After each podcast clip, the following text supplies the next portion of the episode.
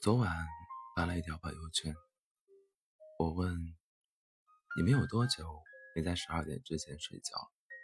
为什么？第二天早上有七十九个人点赞，十二个人评论，大家都说因为习惯，习惯了每天熬夜，习惯了睡前刷朋友圈和微博。从健康的角度来说，大家都知道熬夜不。但好像上了瘾一样，就是戒不掉。有人评论说：“我在等，我在等每天对我说晚安的女朋友，她睡了，我才能安心睡觉。”看到这条评论，我想起了阿慧，她之前告诉过我，她男朋友不厌其烦的每天晚上到了十一点就会叫她睡觉。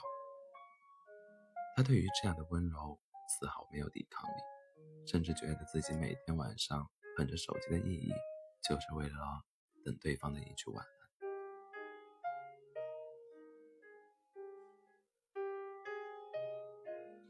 我们都会发现，不知道从哪天开始，半夜两三点钟才睡觉的人比比皆是。你不是特殊的一个，你只是其中之一。每一个晚睡的人，或许都有着一颗孤独的灵魂。我们的手机通讯录里、微信好友列表里，满满当当好几百人，却找不到几个可以聊天说晚安的。或者说，其实我们都喜欢在深夜思考、想念、伤感，我们迟迟不愿睡去。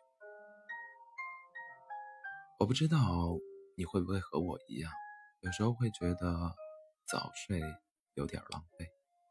比起忙碌的白天，晚上这一段。只属于自己的时间，好像就显得格外的宝贵，用来矫情，用来怀念过去，用来点开那个人的朋友圈，偷偷的看上好久，然后假装什么都没有发生。这就是为什么我们总会在凌晨的朋友圈看到好多人分享情歌和那些伤感的句子。阿慧后来跟我说。自从分手后，他就再也没有早早睡过。每晚到了十一点，不再有人提醒他睡觉，也不再有人跟他说晚安。他说他总想假装喝醉了酒，打电话给对方说：“我好想你，我们和好吧”之类的话。但是他没有。成年人太明白。相爱没那么简单，我与你一拍两散，以后的日子里，不管不管你我是荣华富贵还是穷困潦倒，我都答应你，对朋友不再诉说想念，对你也不再打扰。有些人在你的好友列表里已经消失了很久，但他却一直都在你心里。我在二十岁认识潇潇。在四年后失去了他，我只能在深夜里打开他的朋友圈，看看他最近都去了哪些地方，认识了哪些人。那一张张笑得无比开心的照片，让我高兴又难过。现在陪在我身边的，呸！现在陪在身边的不再是我，是别人。你怎么还不睡？是在想他吗？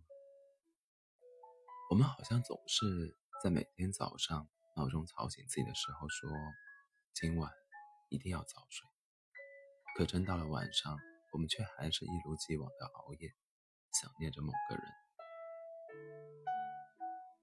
我想借这篇文章，对你，也对自己说：你可以偶尔想念，偶尔矫情，但不要整夜整夜睡不着觉。